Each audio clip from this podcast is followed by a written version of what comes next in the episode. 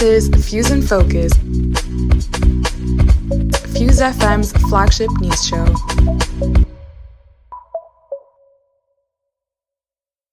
Hi, I'm Rebecca Rahman, and welcome back to Fuse and Focus. We're excited to be starting our second year of broadcasting, and today I'm joined by Peter. Hello. Jess. Hiya. And my Serafina. Hello. Today we're going to be covering global protest movements, the US elections, and how they could be undermined by voter suppression, Greater Manchester's Tier 3 restrictions, and Andy Burnham's response. And finally, we're going to talk about Marcus Rashford's honorary degree from the University of Manchester. Starting first with Peter talking about global protest movements. Hi, guys, and welcome to the new season of Fuse and Focus. And uh, we're going to be kicking off with Thailand, uh, which is one of the latest of 2020's global protests. Uh, thousands of people in Thailand have defied crackdown on protests in Bangkok in a further development of the 2020 anti government protest movement. As the protests have entered their second phase following the primary eruption in February, which was sparked by the court decision to disband the Future Forward Party, an opposition party popular amongst young people across the nation. As of October, the government is struggling to control unprecedented student led pro democracy movement, which began on university campuses and is spreading across the streets of Thailand. Wearing hard hats and dressed in black, People rallying in Bangkok have been inspired by Hong Kong protests and civil disobedience tactics to defy authorities with aims of demanding the resignation of the Prime Minister who came to power in a 2014 coup, the drafting of a new, more democratic constitution, and challenging a reform of the country's monarchy, which is protected by harsh lèse majesté laws, a monarchy which until recently was considered untouchable, with the country's current reigning monarch having sought to return to more absolutist forms of rule. Thai people have increasingly begun to challenge and mock their sovereign. 2020 has been a year of huge social upheaval. In the midst of a global pandemic, people over the world are taking to the streets and using both violent and peaceful measures to protest against their governments. Protests are a powerful tool for enacting change, and we have seen them reinvent opinion and government policy this year. Despite each demonstration stemming from different issues, many have common threads, such as fighting racial injustice and calling for systemic reform. Historically, protests serve as an outlet for marginalised, disenfranchised, and disenchanted groups to articulate their frustrations, making their demands visible and clear. This year, we've seen countless protests ignite around the world, with people marching out onto the streets en masse with demand of reform and change. Since June, we have seen huge protests birth in America, which have reverberated around much of the Western world. Following the death of George Floyd at the hands of Minnesota police, there have been a huge backlash of anti police brutality protests. These protests centered around the Black Lives Matter movement aim to attack structural forms of racism in our societies as a, as a demand for social justice and re-evaluation. Tom Richardson, a fourth year UOM student, was in the United States studying in Reno, Nevada during the last academic year when the protests erupted in June. I was at the protests for BLM in Reno, Nevada during the past year as I was on placement out there. There was a strong feeling that this was a time where change could actually happen. There have been a lot of incidents similar, unfortunately, to George Floyd in the past within America. And people have kind of decided that something needs to, to change. They weren't violent, you know, it was just a very strong message that the current status quo isn't something that's acceptable, and us as people have a social responsibility to try and move everyone forward to a place better than today. Elias Mendel, a graduate UOM student, has also spoken in contact with Fuse News to discuss the impact of the Black Lives Matter movement. He spoke of the powerful effects the Black Lives Matter movement has had on reconceptualizing societal views and voicing long needed structural change. He also speaks in an audio clip provided to Fuse on the knock on effects the movement has had in his efforts as part of the Manchester Student Group People Engagement Collective in informing the university community and campaigning the SU to better recognise that our SU building is named in honour of the heroic South African anti apartheid activist Steve Biko. Black Lives Matters and Steve Biko, I think uh, one thing Black Lives Matter and the protests really showed was that Biko and his ideas and all these other, I guess, historical figures who are not supposed to be whitewashed or forgotten from global history um, came more to the fore, and I think it's really powerful to see that someone like Steve Biko and its relationship with the SU, sort of someone who was na- who was you know the SU was named after, but basically that was forgotten about and not really spoken about or acknowledged until the People's Engagement Collective did our Steve Biko exhibition two years ago. Um, and how even then, even though we you know gained support and traction, it was actually quite difficult to get support for basically a not very well known black historical figure. But after Black Lives Matter, it was, things began to move a lot more quickly, and it really shows how institutions sort of move quickly to adapt towards what happened with Black Lives Matter. And I think it's really powerful to show that, you know, in, in September, the Steve Biko sign went up at the Students' Union, and the student there's new plans about regarding a mural and getting some new things going on with Steve Biko and and you know even the Black History curriculum. There's and never taught in school. There's a series of movements that are growing in support and popularity, even though obviously a lot of them happened beforehand. But I think Black Lives Matter helped popularise a lot of black groups and black movements and black voices. And um, yeah, someone like Steve Biko and sort of celebrating and recognising him um, was part of that. And the People's Engagement Collective and other groups are continuing to make sure his legacy at the University of Manchester is maintained and celebrated. Um, and I think Black Lives Matter has really, really helped make that more possible, I think, I bring it into the mainstream. For the past four months, Belarus has been held to a political and economic gridlock following people's protests against dictators Alexander Lukashenko's sham May election. People have been demanding the resignation of the government, new free and fair presidential elections, and an end of police brutality. Similarly, in the Middle East, protests in Lebanon have raged on since October 2019, also known as the October Revolution, a series of civil protests have been taking place in Lebanon, in Lebanon demanding a change of the governing elite who are deemed as corrupt, a change in the economic management of the country, which has been deeply affected by recession, with the problem being inflated by the horrific Beirut explosion of August. The protests have resulted in the resignation of government officials. In Southeast Asia, protests in the Philippines have been, surround- have been sounding the alarm since June over a new anti terror bill that some fear will suppress free speech in the country. Also in Asia, protests have been almost a part of day to day life in Hong Kong, which have recently been re- reignited after Beijing set out to impose national security legislation. A statement from University of Manchester fourth year student Alana Crockett about her time living in Hong Kong on a university year abroad during the protest last year shed some light on the experience. Alana shared with Fuse News. Studying in Hong Kong during the anti government protests allowed me to experience what life as a civilian was really like in their fight against the extradition law. It was unbelievably emotional to see protests and fellow classmates risk their lives and education to march the streets, equipped with gas masks, hard hats, and petrol bombs in all black attire, to come face to face with riot police. As a foreigner, I knew I'd not been I'd never be targeted, but being caught in the crossfire on a crowded MTR with tear gas penetrating the station was nonetheless terrifying. I support the protest movement with whole heart, and though doubtful, hope that one day Hong Kong can return to the peaceful and beautiful place it once was. Additionally, there are ongoing pro- protests in Israel, Brazil, and Chile, all involving either protests and demonstrations against government inadequacies in the handling of COVID 19 and proposed lockdown measures, whereas in Israel and Brazil, also over police brutality. Many people are saying 2020 will be seen as the year the world stood still, with the impact of a global pandemic crippling the world and inflicting agony and suffering on its population. People have become angry and isolated. The symptoms have been feelings of enmity and despair, with systems which disenfranchise and marginalise its own people, with structural issues of racism and oppression, and in some countries with issues of autocratic governments which suppress people's civil liberties. As the COVID pandemic reverberates throughout the globe with little hope for a cure this year, a vaccine for addressing the social injustices around the globe could quite possibly be the global protest.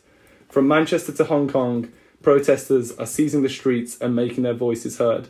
When I attended the Black Lives Matter protest in Manchester city centre in June, I felt a feeling of community, people coming together to tackle structural issues in need of being addressed.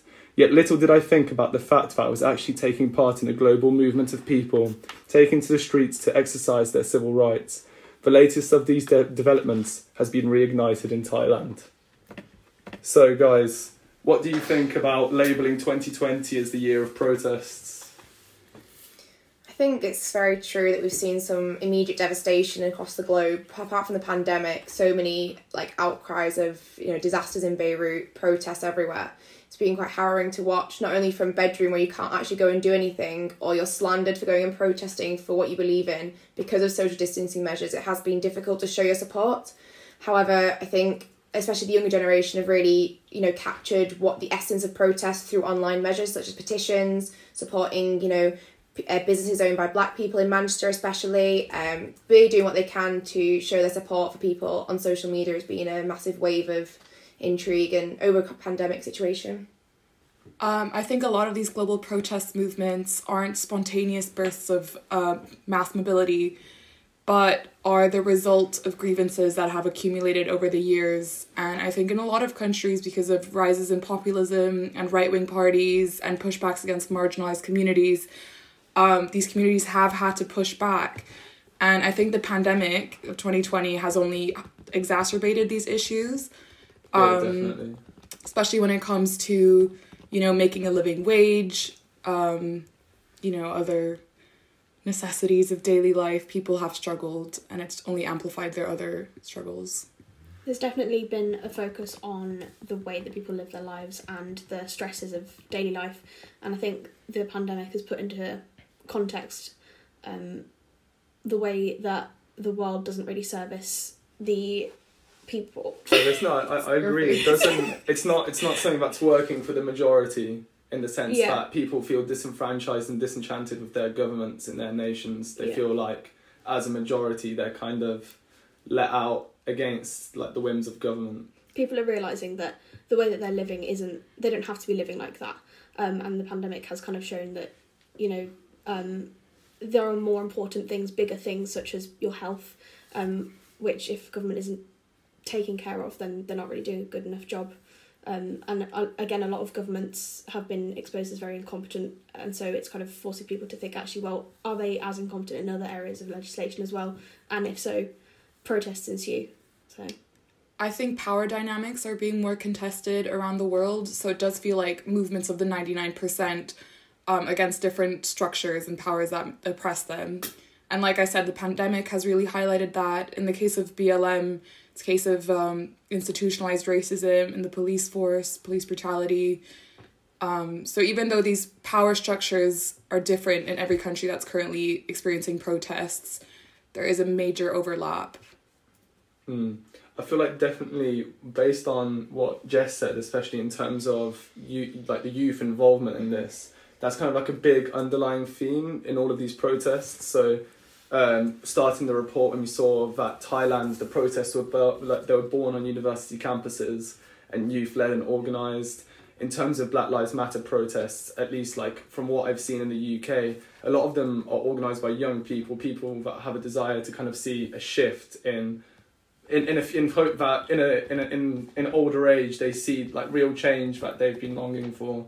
So it is definitely kind of that youth dynamic is important and I feel like young people tend to feel kind of disenfranchised with kind of the governing elite, and there's kind of this attitude of like you're young, so you don't know what you're talking about, and maybe like 2020 with kind of the pandemic being that fuse which has ignited all these protests, like exasperated them, exaggerated like all the issues, and kind of like shown to the world that things aren't as stable as we thought they were, and that issues need to be readdressed.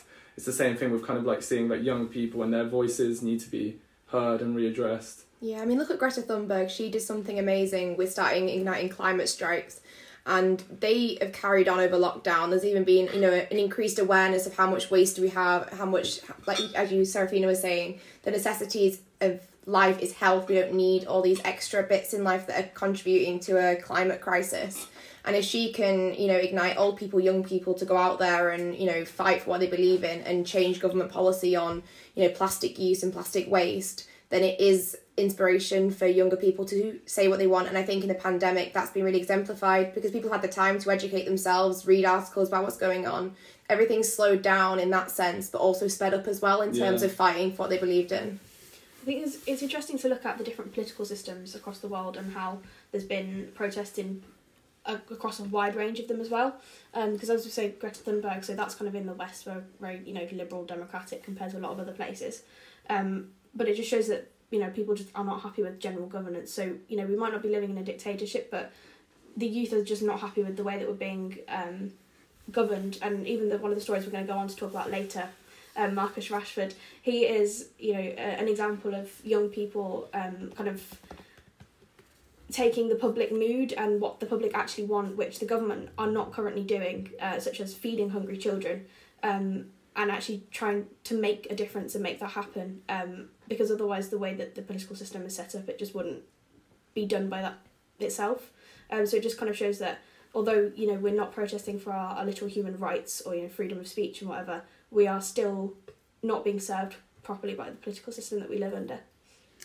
I think going back to young activists and student protesters, I think it's always been the case that they've been prone to fighting for change because we're still at an age where we're not disillusioned. We still have hope in our futures and we're still willing to make radical change. So if you think back to 1989 in Tiananmen Square, those were also student demonstrations and that's mm. still widely remembered. Um, but the main difference between then and now is that we're all interconnected via social media. So social media has been a massive catalyst for social change, especially in 2020, and has been a platform for people spreading awareness, um, for s- spreading movements across the world. So it's not just BLM in America, but different racial issues in different countries, mm. in the UK and Europe as well. Um, there is a there is a flip side of the coin though with what we're going to be talking about with your story in terms of that social media can be a force for change if it's used correctly, but it can also be a purveyor of fake news, of disinformation, yeah. like we're seeing with the when Trump won the election and with the election currently with the Biden story and uh, the whole drama that's yeah. going on in terms of the Ukrainian accounts. So it is that there's definitely two sides of two sides of that coin and where where it falls depends on it depends from nation to nation, really. Our next story is on the US elections and on voter suppression. So in 2020, we're seeing attempts at suppressing voters, which has been paramount to American politics for years, but is coming back in a new sense that there's the purging of the rolls, um, polling sites are being moved to hostile locations, polling sites are being shut down. Um, they're making it harder for people to register to vote. Just the fact that people have to register to vote to begin with um, demands a lot of civic literacy from American citizens. Whereas in a lot of places, you could a lot more straightforwardly vote. So also, uh, fake news and different algorithms that are taken advantage of on social media come into play. Um, it was revealed that in 2016, Trump had a list of thousands of deterrence voters uh, basically people he wanted to disincentivize from voting, which was disproportionately people of um, color. He wanted to discourage Black and Latino voters from turning up to the polls. Um, and then they utilize this information on Facebook and on Instagram to target ads um, and make sure the right people, their target demographics, are being encouraged to go out and vote. Which is obviously like hugely discriminatory and hugely exploitative and it makes you think of how much we're in our own political enclaves and echo chambers and are only exposed to views that we that could resonate with us and that could radicalize us on our social media feeds. Um, so back to what Peter was saying about fake news and how there's a flip side to social media being used in politics and in social affairs in the 21st century. There was a fake story planted about Hunter Biden, Joe Biden's son, um, that was then sold or put forward by Giuliani to the New York Post. And the story didn't make it very far. Twitter banned the link from being tweeted at all. Fox wouldn't even take on the story, but it what they did try to put it out there, and it was um, largely put forward by Russian interference. So it's always hard to know like what sources are being appealed to, like what um, what strategies the Republican Party is taking advantage of to propagate misinformation and that's something that's going to brainwash voters this year as well. I think what's quite interesting is um, just looking at some of the figures in terms of the conversation that's been had about voter suppression in America. It's since the 2016 presidential, presidential election where it has come kind of back into the headlines. Um, I read an interesting article uh, which spoke about how historically voter suppression has haunted America ever since its founding. So, with the Constitution being written, some of the nation's leaders have sought to deny the vote to those who might uh, wrest their power away. So, it's this idea of who's included in the body body politic, who is part of the state, and who you want to exclude, who you deem that is not worthy of being that body politic. And for me, there's no coincidence that since 2016, there's been once again an increase in kind of talking about voter suppression, with uh, a man like Trump, uh, who then became president, uh, running a country on very divisive techniques, populist divisive techniques, where you have the us versus them strategy. Even if he doesn't have the people that are voting for him in the sense that uh, he's disenfranchising people, just creating this kind of rhetoric of us versus them also gives him power. So it's kind of like all these dynamics coming into play, which is quite interesting way of looking at how voter suppression has always been a problem in America since its founding and obviously persists to this day. Mm-hmm. I think what um, Rebecca was saying about how social media has that power dynamic in the way that people vote is really interesting because in 2012, Facebook changed the algorithm of how they showed news articles and also they had an I voted sticker. And the way, the difference between showing who voted with a picture of all your friends that had clicked voted, the difference between showing it without them had a huge impact on whether actually people voted, who they voted for, whether they copied their friends, whether they didn't, whether they read more about the government and what was going on in the elections did not. And I think that power of social media and having a, you know, who is going to be the next president? Do could Facebook ultimately control that? Is really quite scary, but also quite fascinating in how they're doing that. It is definitely scary that Facebook's this kind of insidious force behind every single election that we have because it feels not as democratic as it should be, considering this is one of the most powerful countries in the world. And uh, as Peter was saying, with the legacy of voter suppression in the country, it's just kind of being exacerbated by social media now it doesn't feel like it suits the country that it's happening in, um, considering it's so kind of technologically and advanced. Um, well, in theory. and also um, a country that calls itself like the leading yeah, the democracy, the, the world, greatest yeah. nation in the world. Yeah, um, and yet half its people are being brainwashed by mm. Mark Zuckerberg, basically. And we do know that social media and kind of these data cache can determine ele- elections because that's exactly what happened here with Brexit, um, thanks to Cambridge Analytica and you know the Leave campaign's online presence and how they how they use data from people who could easily be influenced into voting Leave.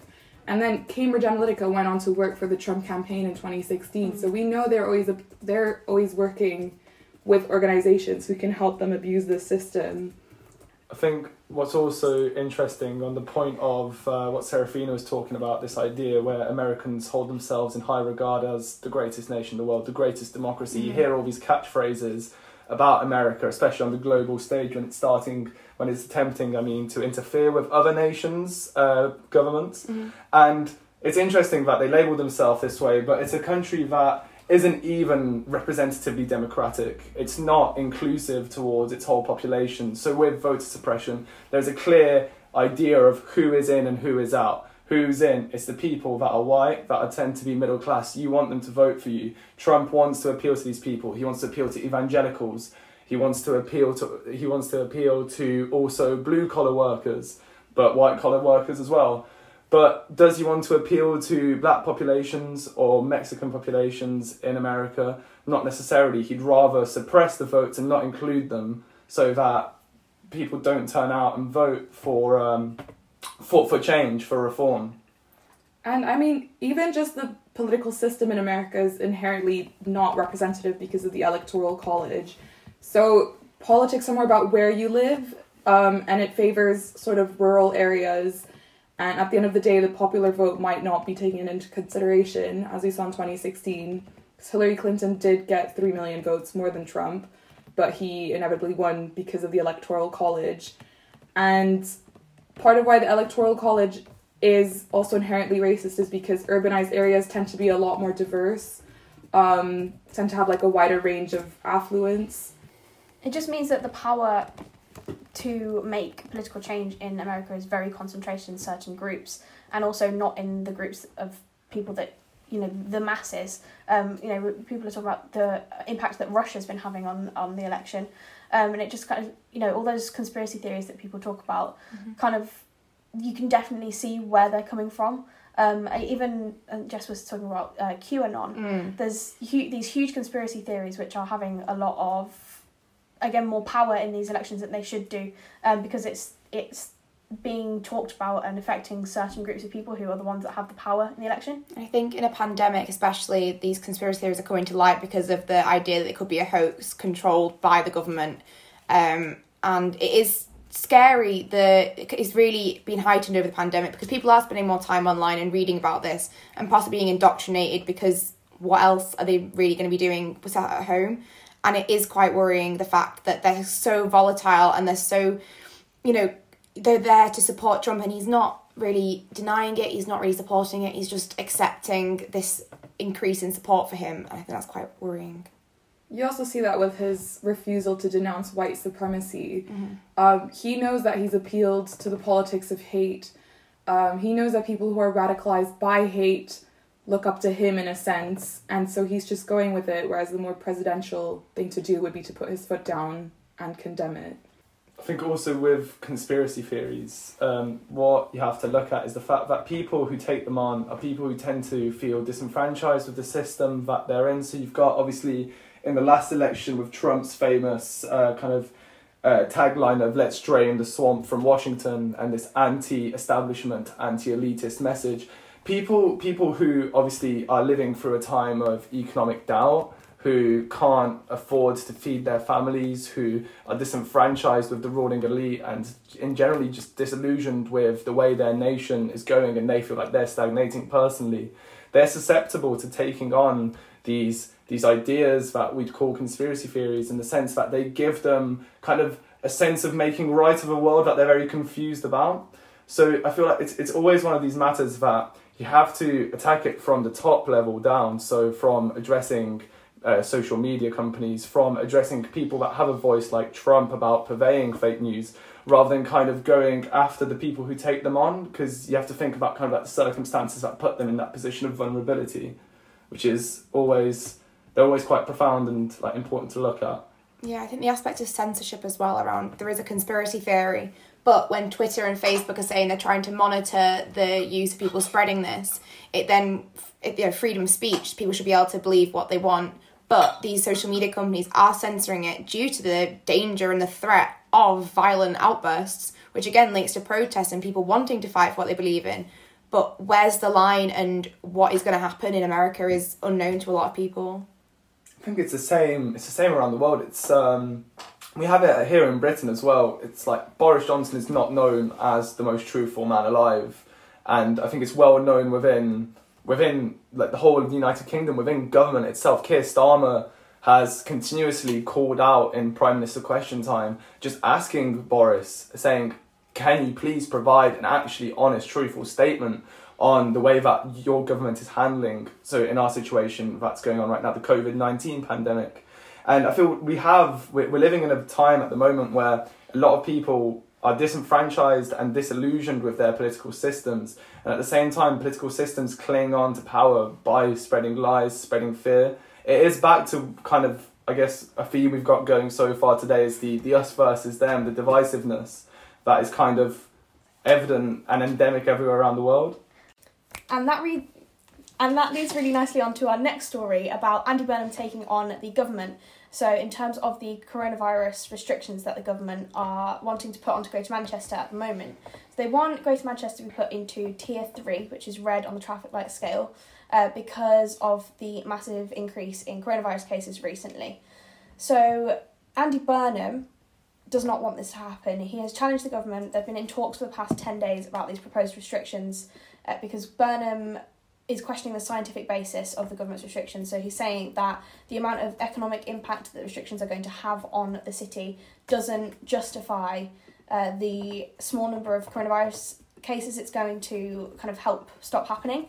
Um, so there's been a number of figures out this week, so talking about all the different uh, changes uh, to society that have kind of been happening recently, and the percentages of coronavirus cases that the hospitality industry have has directly led to isn't a big enough increase to kind of justify the amount of money and jobs lost that these restrictions are going to create is what he's arguing. Um, so, in a letter to the city's leaders last night, the local government secretary Robert Jenrick promised that the Greater Manchester authorities are going to receive over £22 million, which is £8 per head uh, per citizen of Greater Manchester, in additional funding to fund additional support for vulnerable people and redouble efforts on compliance and enforcement.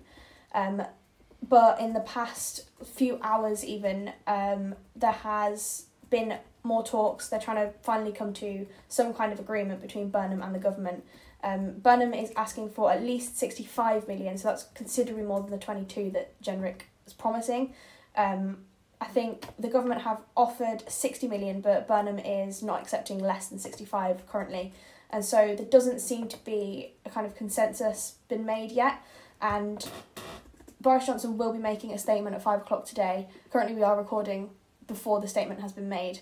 Um, so we're still not entirely sure what's happening, but I think it's quite impressive that Burnham is kind of putting up a stand against the government because thus far it, they have sort of just been allowed to make all these decisions by themselves and not really take into account the fact that the regions that they're putting under the different restrictions actually have their own specific issues which need looking at more specifically.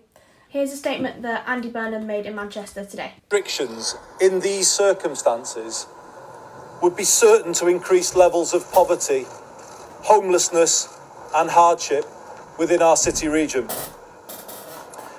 Let's be clear who is most affected by a tier 3 lockdown. It is people working in pubs, in bookies, driving taxis, people too often forgotten by those in power. So, does anybody have any thoughts about going into tier 3?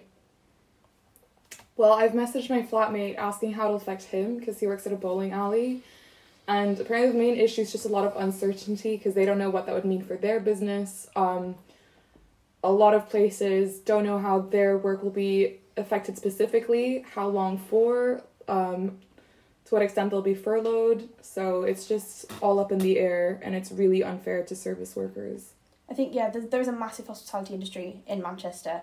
Um, we've actually got two vox pops from two University of Manchester graduates who are currently working in the hospitality industry, um, who are a little bit worried about what these restrictions are going to mean for their jobs since it that they are planning on shutting pubs, restaurants, and well, clubs have already been closed for a while. Um, so we've got Orlando Phipps, who works at the Orion pub in Withington, who says this. Uh, having just dropped around 50 odd grand in fees and loans for an education, I'm now back to doing exactly what I was before I got a degree, uh, pulling pints in a local pub. And frankly, I'm grateful just to have the job at the minute. I almost have enough to sign for a flat up here in Manchester. However, that's all been thrown into jeopardy by the looming Tier 3 restrictions. I haven't been at this job for long enough to be entitled to the scheme they got replacing furlough, which seems an insane way of going about it to me. It doesn't make sense to people who have just come into a job are any less deserving or in need of financial assistance than those that have been employed at one place for however many months it takes to be eligible. This could compromise my ability to pay bills or even move into the gap I'm in the process of signing on. I've all but given up on finding a job that resembles something I might want to make a career out of until places that are looking to hire graduates for serious professions are doing so again. You've just got to put your aspirations on hold and focus on treading water for the time being, it seems. And Ella Marsh, who works at Joe and the Juice in Piccadilly Gardens, who says this. As a recent graduate from the University of Manchester who works in the hospitality sector, the possibility of Manchester entering Tier 3 ultimately means more uncertainty. My, my work as such, I work in a cafe, is not directly affected due to not say alcohol, so business may not change, but ultimately, what I think is going to mean less hours, more days of work to be able to keep up my standard of living, um, less pay, and less job security. Which is funny because I kept this job after graduation thinking it's a secure job. People always are going to want to go out to eat. Um, maybe I was wrong, but hopefully the attitudes of people will change. Hopefully there'll be more understanding of the risk of going out to eat, and then be more willing to adapt to our COVID guidelines because we've been having sh- um, I've been having trouble with people um, very argumentative, very defensive about adapting to our COVID guidelines. So at the end of the day, it's just all very uncertain of what's going to happen. So, as we can see, there are quite a lot of people who are connected to the University of Manchester who are either against these restrictions or just kind of wary of what's going to happen. And there was a post on the Facebook group UOM Love recently, which kind of encapsulated those ideas again. I think, PC, did you want to talk about that? Yeah, I just thought it was um, it's quite a popular post that I featured on UAM Love recently, um, getting a lot of uh, reactions from um, the general student body, and um, we just cut it down a bit um, to kind of sum up the main points. Um, so it reads, uh, Dear Boris, you criticise Andy Burnham for not wishing to impose a tier three lockdown. You criticise his leadership. You cite high infection rates and high hospital admission rates. Yet you ignore the fact that although the Northwest has 25% of national cases, it only has 15% of national testing capacity. You would have allowed 180,000 children to go hungry. You ignore the fact that overcrowding and lack of afford- affordable housing is a huge issue which facilitates the spread of the virus. You ignore the fact that Manchester has a thousand, 100,000 students and that even the vast majority of us following the rules when thousands of new households form over the first weekend back this will undoubtedly cause a, last, a lasting increase in transmission of the virus. In short, you impose a London centric view on the region. You, uh, you use the Northwest as a petri dish to test your ideas.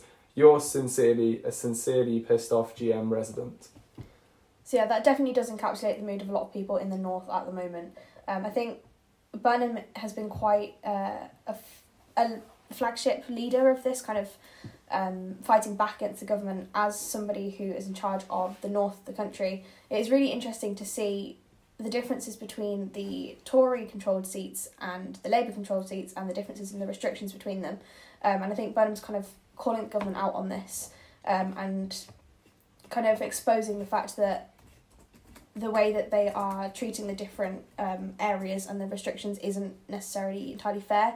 So I think in Lancashire there's a population of 1.5 million and they've been promised 45 million pounds worth of extra funding um, to go under increased restrictions whereas currently as far as we know um, obviously this will change depending on what Boris says later but 22 million is what Jenrick uh, promised to Greater Manchester authorities, but that's for a 2.8 million population in Greater Manchester. And obviously, it's a much bigger city. We saw that Lancashire um, has a lot more Tory influence in the constituencies there, um, so it's just interesting to see the differences between um, a Labour controlled area and a Tory controlled area and the funding that they get.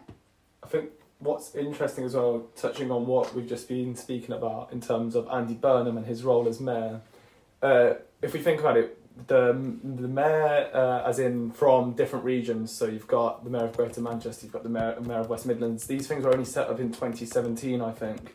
So the actual capacity of um, mayors for specific regions being divided across. Uh, is it just England or is it England and Wales? I'm not sure. I think it might just be England. Mm-hmm. Um, but the, the actual role of these mayors, which is quite novel within the British political system, is very interesting.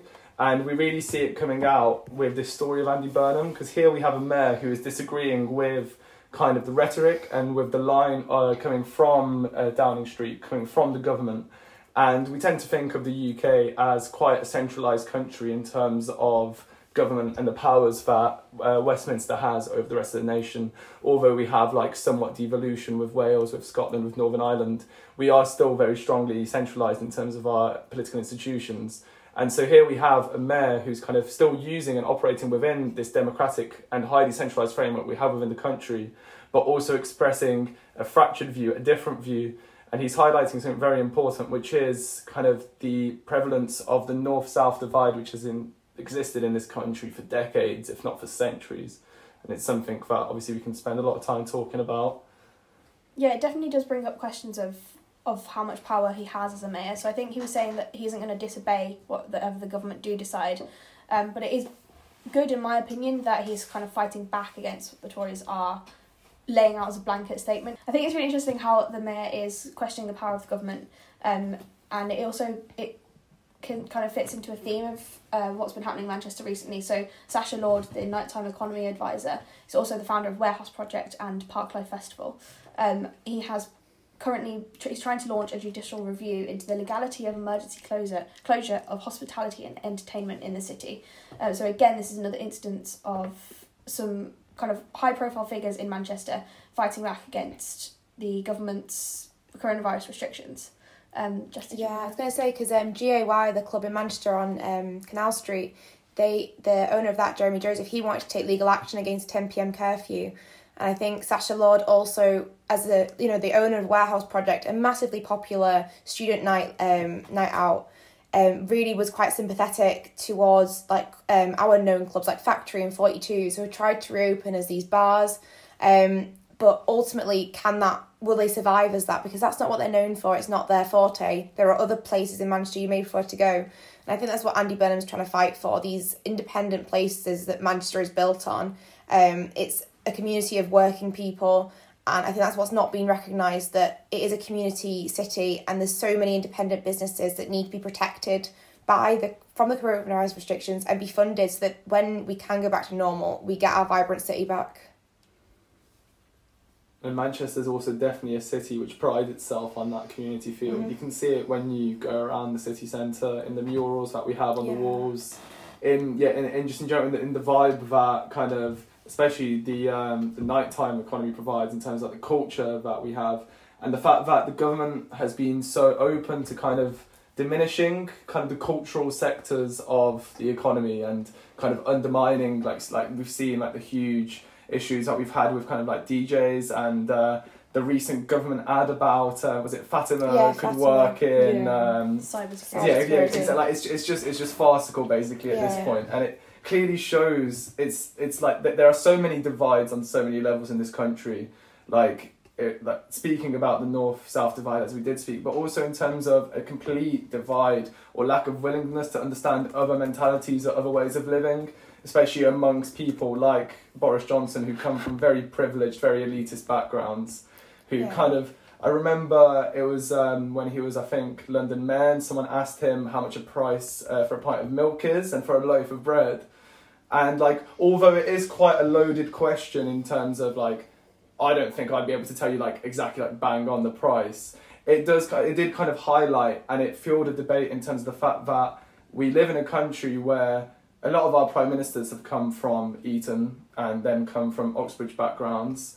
Um, David Cameron and Boris were literally in the same boys' club uh, in at the Bullingdon Club, and that's what the only prime minister between them that separated them was Theresa May, Yeah. who is also an Oxbridge uh, graduate and uh, whose husband's quite high up in uh, a financial position. So there is a very elitist kind of aspect within rural of the country which kind of helps fuel and ignite these divisions that the nation has. I think that's why there's so much respect for Andy Burnham and Sacha Lord because they are doing their best to try and support these Manchester owned businesses. We saw when the Deaf Institute was going to go down that they were on the phone with the you know people to try and get this resolved within like half an hour, and now they're going to reopen. When, whether that is, we don't know, but they have been bought by another company. And I think they are desperate to make sure that Manchester does not lose out in the coronavirus. And whatever Boris Johnson is saying, where he's not funding it, they're going to fight for Manchester. I think it's interesting to link it back to what we were talking about earlier. Actually, is this is a form of protest, Mhm. sort of, uh, against the government, which, as we were saying in the the America segment, the the way that countries are governed are by very small groups of people who are very specific and don't represent the country as a whole, and yet we have these standout figures. You know, the the people that are protesting, the students that we were talking about earlier, and and now Sacha Lord and Andy Burnham, who are kind of fighting against the government to show that they have to stop putting the interests of such a small group ahead of the masses. Um, and that is, I, I understand quite a radical thing to say, and kind of villas my political views quite a lot there. Um, but I do think it is kind of a, a, a good thing that's come out of this. Um, obviously, you know, I'm not condoning the thousands of deaths, but I do think that it's it's good to see people finally challenging the power of the government. You mean in terms of as in like COVID has given us Yeah, yeah, yeah, kind of yeah. opportunity to Yeah. reevaluate and reassess. Yeah, that's definitely definitely an important point. I think Sacha Lord especially has proven himself to be an ardent community supporter during this time. And I'm Yeah, looking at some of the stuff he's put out there, um, and he doesn't see it as black and white as uh, the prime minister seems to understand the situation, and he emphasizes the need to support the ecology around um, the indus- uh, the service sector and to support the supply chain, taxis, freelancers, security, everyone involved whose jobs and livelihoods are being affected right now. Um, whereas the government just seems to be really dismissive and to be, you know, introducing all these measures and then U turns, and it's all just so confusing for people whose lives are at stake. Yeah, I think Burnham was doing a press conference earlier, and kind of you could see him almost tearing up at the idea of taxi drivers who you know will be losing out on so much business from restaurants and pubs being shut. Um, so it's really nice to see him really caring about. Do you think that's genuine people. though? He is a politician at the end of the day. We can't forget that. And also, I did see a thing recently. Like, I feel like what Burnham's doing is good, but I, I don't. I, I always think don't worship politicians. I'm don't, not saying don't, don't, no, no, no. Okay, it's no, just- I'm, it's nice- I'm exaggerating. I'm exaggerating. It's, it's, it, there's more emotion involved in it than I think Boris. Oh no, Puts no, no, definitely. so- But also, but Boris is a very good actor. Boris Mm, is yeah. good at pulling at people's heartstrings and making people believe that he's for you. Why do you think so many places in the north turn from like ardent Labour voting centres to turning Conservative? Because Boris is good at kind of that managing people's people's feelings, people's emotions, and kind of like feeling that he's in tune with them. Although he's obviously disenchanted with the youth, with kind of youth culture, with nightlife that doesn't bother him because that's not where the votes are coming from. That's true. Yeah. So like yeah, and back back to what I was just saying in terms of Burnham, I think he's doing a great thing, but there is also a track record as a politician which he has, which I necessarily wouldn't agree with in terms of some things he's voted for. Um, but I, I do think that yeah, he is doing a very important thing, kind of highlighting that the government sacrificing of jobs and livelihood in the region um, and in avoiding a national lockdown. It kind of highlights this disparity between um, the north and the south, where Yeah. the north is kind of put at a risk, as that UM Love said, as a petri dish, as kind of like a testing center, and while being put uh, put at risk and kind of like being put out there and left on the line, it's not being uh, given the resources that it so desperately needs, and also resources that are needed to address like long-standing structural issues of underdevelopment and under finance in the north, where we see a lot of money just funneling, funneling down to London and down to the southeast.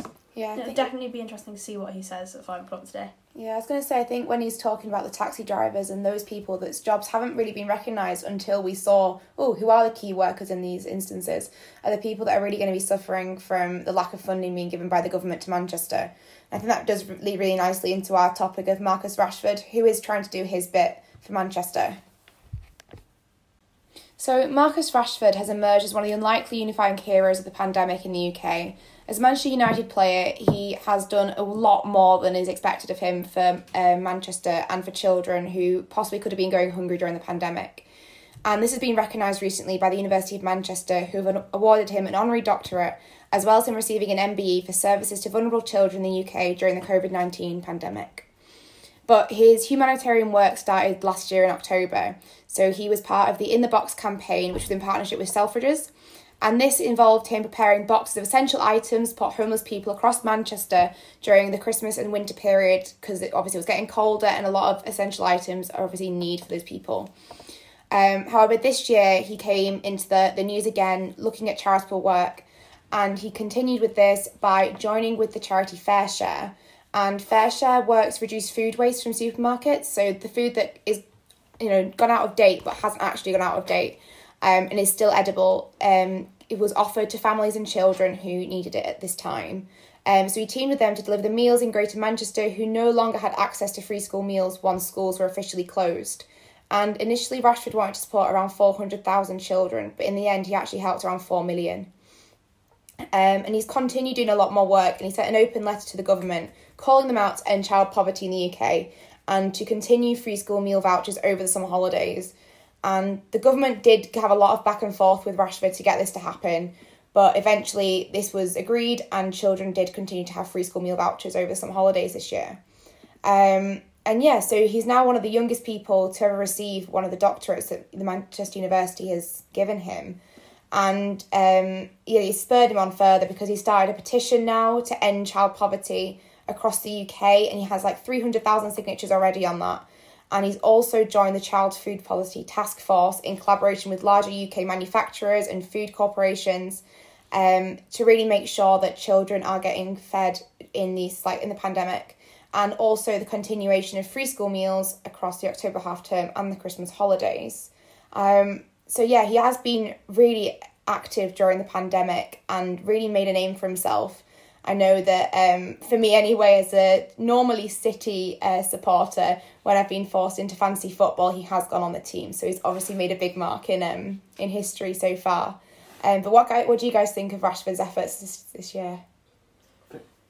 First of all, I'd encourage everyone to sign the petition.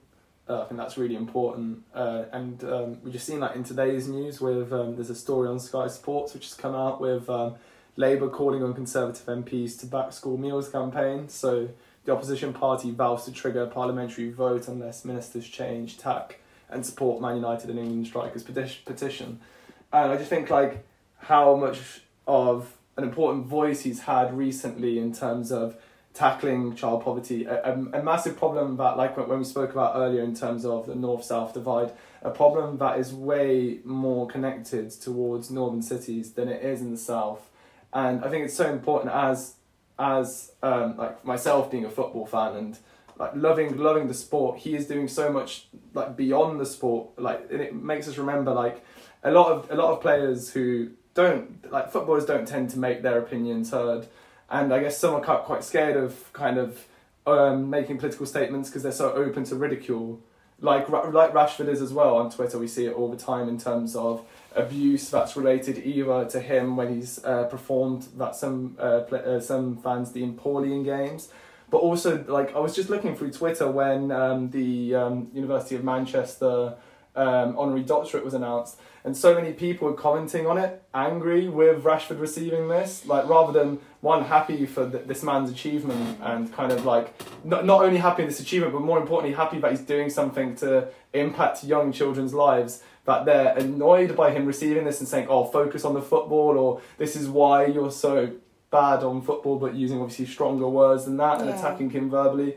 I just think it's ridiculous to how much hate Premier League footballers are open to in terms of how much of a big sport football is in the United Kingdom, and also how Rashford is kind of playing a role in redefining our perceptions of what a footballer is and what a footballer does. I mean, he's a millionaire football player and he's using his platform for some amazing work. And if no one, like, people are inspired by this. I saw a thing on Twitter and it was um, a son asking his mum what he wanted for his birthday. And I think it was like a really cool toy, and then for Marcus Rashford to be his friend. And Rashford like saw that and then posted a picture of him saying like, "Of course you're my friend. If you ever want like to chat or anything, I'm here." Just really kind of of the people. I think that's kind of what was missing from the government that uh, relationship with us that everyone is struggling right now. Whereas, like, you know, people have come together and people with these amazing platforms and celebrities who were trying to connect with everybody because it's a global matter, I think gained a lot of respect. I do think it's not great though that Marcus Rashford has had to play the role of opposition to the government because uh, yes, Keir Starmer may be endorsing what he's done, but in theory it should have been Keir Starmer that was doing it. Or, you know, the government itself trying to feed its own citizens. Um, so I, as as much as I think it's excellent that Rashford has done it, I don't think he should have had to. I don't think that it's something that should be put on someone who is so young and is so kind of far removed from that world of politics. Um, it's great he can get involved. I think that's really excellent that he has had been able to have that much influence.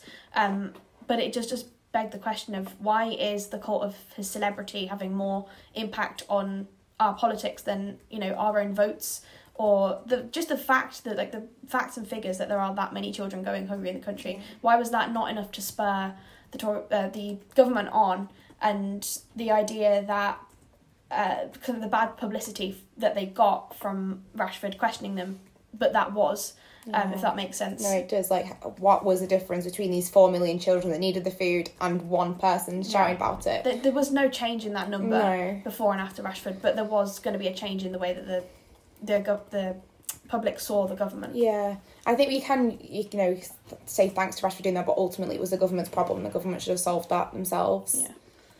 Um, But ultimately, four million children are better off now, so you know it is a good thing. It's just to see whether it will carry on over the Christmas holidays, and hopefully it will do. And on that note, we bring the show to a close for this week. That's in for now. You're in focus.